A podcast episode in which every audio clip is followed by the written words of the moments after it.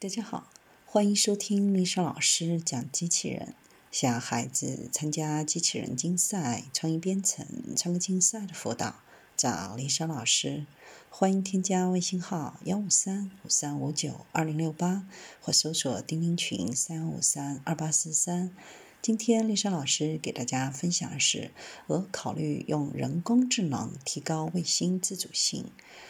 根据俄罗斯国家航天集团公司中央机械制造科学研究所刊物的《航天与火箭制造》登载的文章，该研究所的专家正在考虑使用人工智能技术来提高航天器和整个俄罗斯轨道群运行自主性的可能。这一决定有望大大提高航天器及其轨道群的运行自主性水平，从而可能提高生存能力，简化地面的控制基础设施。早些时候，俄火箭航天领域的专家多次谈到，如果在轨道部署数百或数千卫星组成的大型轨道群，比如星链和卫星，加上太空垃圾增多，那么卫星控制可能会出现问题。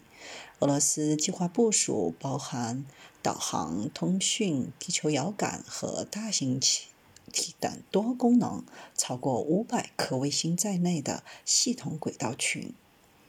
中央机械制造科学研究所将考虑开发太空垃圾因素的控制大型轨道群的技术。为了控制近地轨道，创建了近地空间危险态势自动化预警系统。